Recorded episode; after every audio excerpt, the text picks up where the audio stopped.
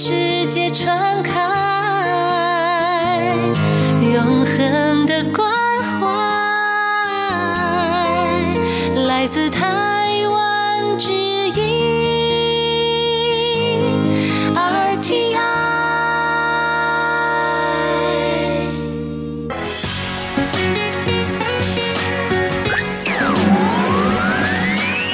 Quý vị đang đón nghe chương trình Việt ngữ Đài RTI truyền thanh từ Đài Loan. Mời các bạn theo dõi tiết mục Cẩm nang sức khỏe do Tố Kim thực hiện. Tiết mục Cẩm nang sức khỏe sẽ cung cấp những thông tin về sức khỏe cho các bạn tham khảo, chăm sóc tốt sức khỏe mình. Hello, tôi Kim xin kính chào các bạn. Hoan nghênh các bạn đã đến với chương mục cẩm nang sức khỏe ngày hôm nay. Các bạn thân mến, trong chương mục cẩm nang sức khỏe hôm nay, tôi Kim xin nói về chứng tiểu không tự chủ hay còn được gọi là tiểu không kiềm chế được. Neo sư chinh, nguyên nhân cũng như là cách đề phòng và điều trị như thế nào. Vậy sau đây tôi Kim xin mời các bạn cùng đón nghe nội dung chi tiết của chương mục cẩm nang sức khỏe ngày hôm nay nhé.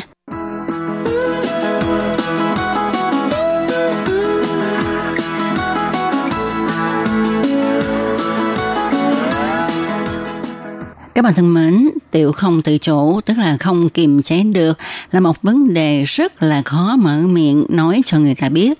Thậm chí là cũng rất là khó nói cho bác sĩ biết nữa ha.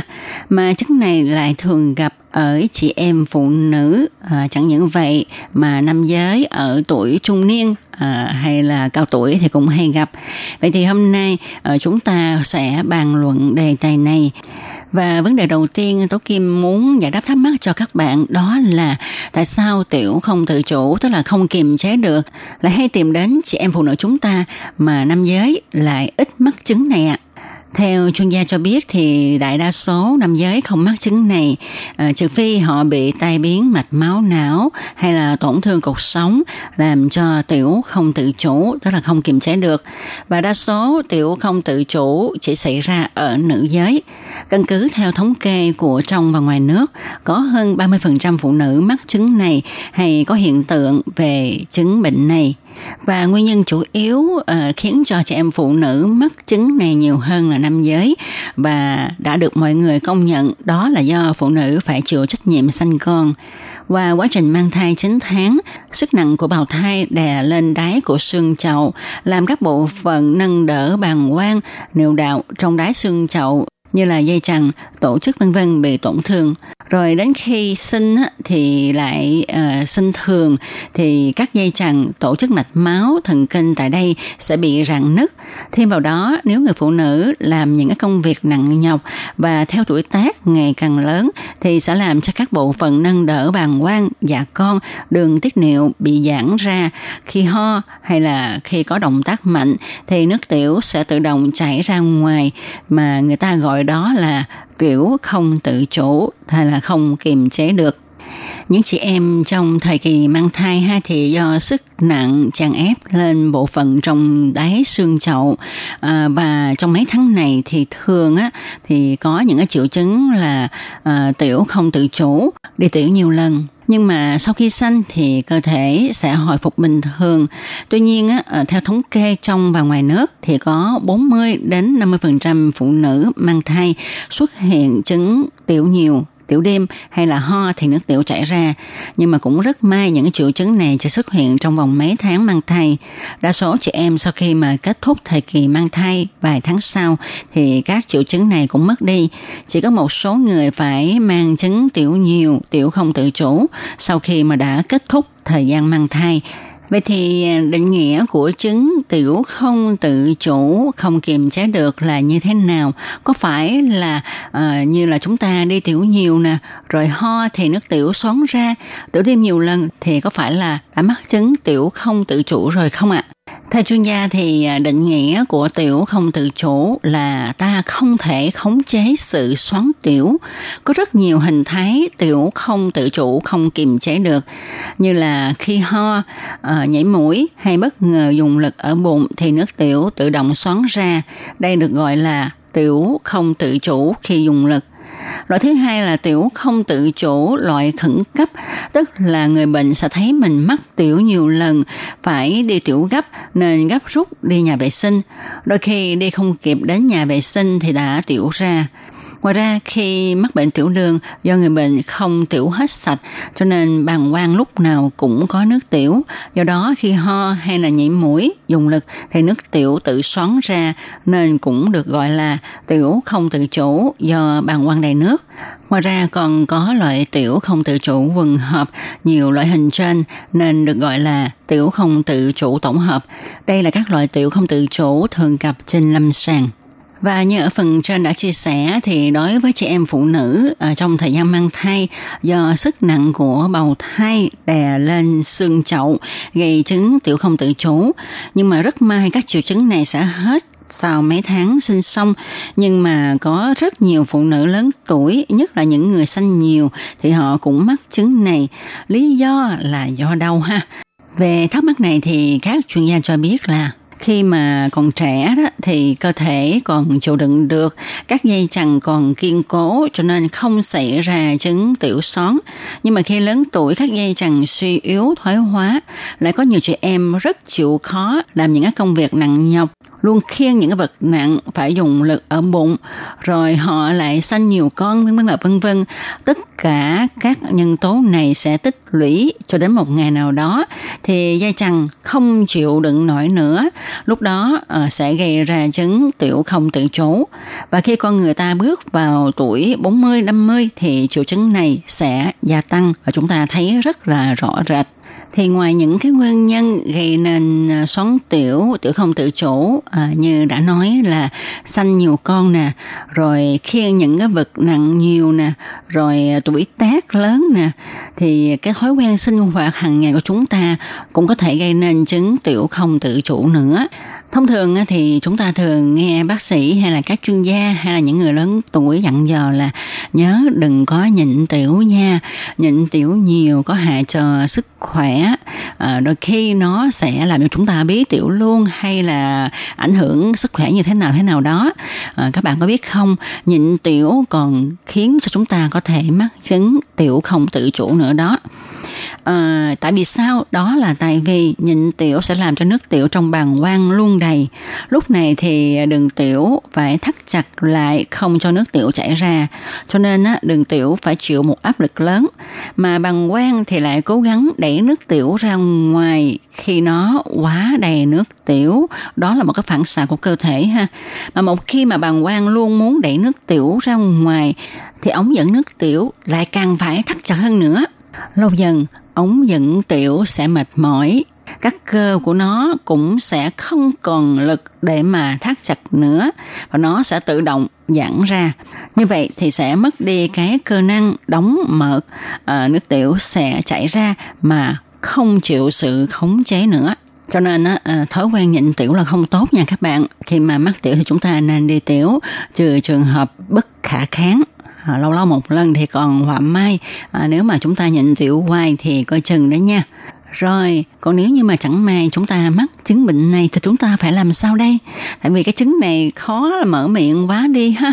À, thì thật ra chứng tiểu không tự chủ, nhất là chị em phụ nữ mắc chứng này á, thì ở trong ngành y gọi là chứng bệnh ẩn vì ít ai dám nói ra. Bệnh nhân không dám đi ra khỏi nhà vì không biết khi nào mình ho, khi nào mình nhảy mũi à, hay là khi nào phải đi tiểu gấp. Cho nên á, họ sẽ tự động thu hẹp phạm vi sinh hoạt của mình lại, không dám đi tham gia các hoạt động xã hội nữa. Hiện nay ở Đài Loan à, cũng rất là quan tâm vấn đề này cho nên đã thành lập trung tâm tiểu không tự chủ, tức là tiểu không tự kiểm soát được thì à, trung tâm tiểu không tự chủ này rất là chú trọng về mặt tuyên truyền vì lý do làm cho bệnh nhân không dám nói ra là mình bị chứng tiểu không tự chủ, là vì họ nghĩ rằng đó không phải là một căn bệnh, mà là do hiện tượng của sự lão hóa. Họ nghĩ rằng mình xảy ra vấn đề này, tức là mình đã già rồi cho nên họ không biết là bệnh này có thể chữa trị và thông qua điều trị thì có thể cải thiện được do đó uh, trung tâm muốn thông qua phương tiện truyền thông và báo chí đã truyền đạt cho mọi người biết rằng Đây là một chứng bệnh và có thể cải thiện thông qua việc bệnh nhân tiếp nhận điều trị để cho chứng bệnh khó nói này của chị em phụ nữ nói riêng và của mọi người nói chung không còn là nỗi khó chịu gây phiền phức cho họ nữa. Và để điều trị chứng bệnh tiểu không tự chủ này thì chúng ta phải đến đâu? À, phải đến khoa nào để mà khám? Thì xin thưa với các bạn là nếu mà các bạn gặp vấn đề này thì các bạn hãy tìm đến khoa tiết niệu còn nếu như là chị em phụ nữ thì chúng ta có thể tìm đến khoa phụ sản và trong đó thì có khoa tiết niệu dành cho phụ nữ. Đa số tại các ờ, trung tâm y tế hay là những bệnh viện thì đều có khoa này và có các bác sĩ chuyên khoa. Đương nhiên á, ờ, thứ nhất là chúng ta phải tìm đúng khoa, đúng bác sĩ. Thứ hai là người bệnh sẽ được các bác sĩ cho thực hiện những kiểm tra như là hỏi bệnh, à, xét nghiệm vân vân xem họ thuộc loại bệnh nào, mức độ nghiêm trọng ra sao mà có cách điều trị thích hợp. Thông thường thì cách điều trị bảo thủ bao gồm cho thuốc, tập luyện cơ đáy chậu để cho nó có thể co thắt nhằm cải thiện chứng tiểu không tự chủ. Và các bác sĩ sẽ cho bệnh nhân luyện tập bài tập Kiki và bài tập này phải tập một cách chính xác và mỗi ngày tập 45 lần. Tập lâu dài thì 3 tháng sau sẽ thấy hiệu quả của nó. Còn nếu như là à, mức độ bệnh đã nghiêm trọng thì phải phẫu thuật thôi.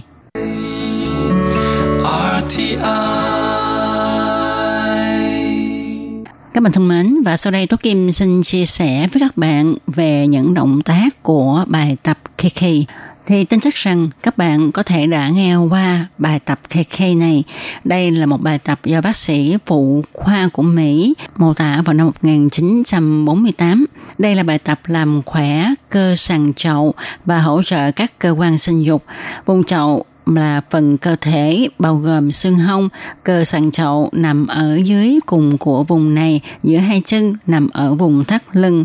Tập bài tập này sẽ giúp cơ âm đạo của phụ nữ lấy lại sự săn chắc khỏe mạnh, đặc biệt là cho những cái cơ sàn chậu bị suy yếu, rắn rộng khi mang thai, sanh đẻ, phẫu thuật, lão hóa và béo phì, giúp nâng đỡ bàng quang, ống niệu đạo và ruột. Thì để thực hiện bài tập này á, người bệnh cần tưởng tượng là mình đang cố gắng kiềm chế đi tiểu. Sau đó thì hãy co thắt các cơ sàn chậu, cố giữ trạng thái co thắt đó trong vòng 5 giây, sau đó thư giãn trong 5 giây và cố gắng luyện tập để đạt trạng thái mỗi lần co thắt của cơ sàn chậu đạt 10 giây, lặp lại 10 lần mỗi lần tập và tập mỗi ngày khoảng 10 lần. Ngoài ra chúng ta có thể tập yoga để cải thiện chứng tiểu không tự chủ. Thì có một tư thế gọi là tư thế gốc cố định nằm ngửa. Thì tư thế này tập trung vào vùng háng và vùng chậu, tác động đến bắp đùi bên trong cũng như là hông. Bạn có thể cảm nhận và sử dụng cơ sàn chậu sâu hơn và nhiều hơn so với trước đây. Thì chúng ta có thể làm như thế này, nằm ngửa, hai đầu gối uốn cong và co hai chân lại hít sâu, thở ra, đồng thời tách hai đầu gối ra và hạ đầu gối sát xuống sàn nhà, lòng bàn chân úp vào nhau, ép hai đầu gối xuống. Hít sâu, nâng hai đầu gối lên, trở về tư thế chuẩn bị ban đầu. Rồi còn có một tư thế nữa đó là à, các bạn cũng nằm ngửa hai đầu gối cong lên ha và hai đầu gối phải khép sát vào nhau. Sau đó thì à, hai tay chúng ta à, để ở trên sàn nhà, chúng ta nâng mông lên, à, nâng mông lên nha và giữ như vậy đếm 10 giây sau đó chúng ta hạ mông xuống các bạn lặp lại động tác này 10 lần. À, thật ra thì chúng ta thực hiện động tác này càng nhiều càng tốt vì động tác này có thể giúp cho những cái cơ ở vùng xương chậu mạnh khỏe hơn từ đó cải thiện được chứng tiểu không tự chủ. Và các bạn thân mến, à, trong một cẩm nang sức khỏe ngày hôm nay xin được nói lời chào tạm biệt với các bạn tại đây. Tôi Kim xin cảm ơn các bạn đã chú ý theo dõi. Hẹn gặp lại các bạn vào trong một tuần tới cũng trong giờ này. Thân chào tạm biệt các bạn. Bye bye. Quý vị và các bạn thân mến, xin mời quý vị và các bạn truy cập vào trang web Đài RTI để đón nghe chương trình phát thanh tiếng Việt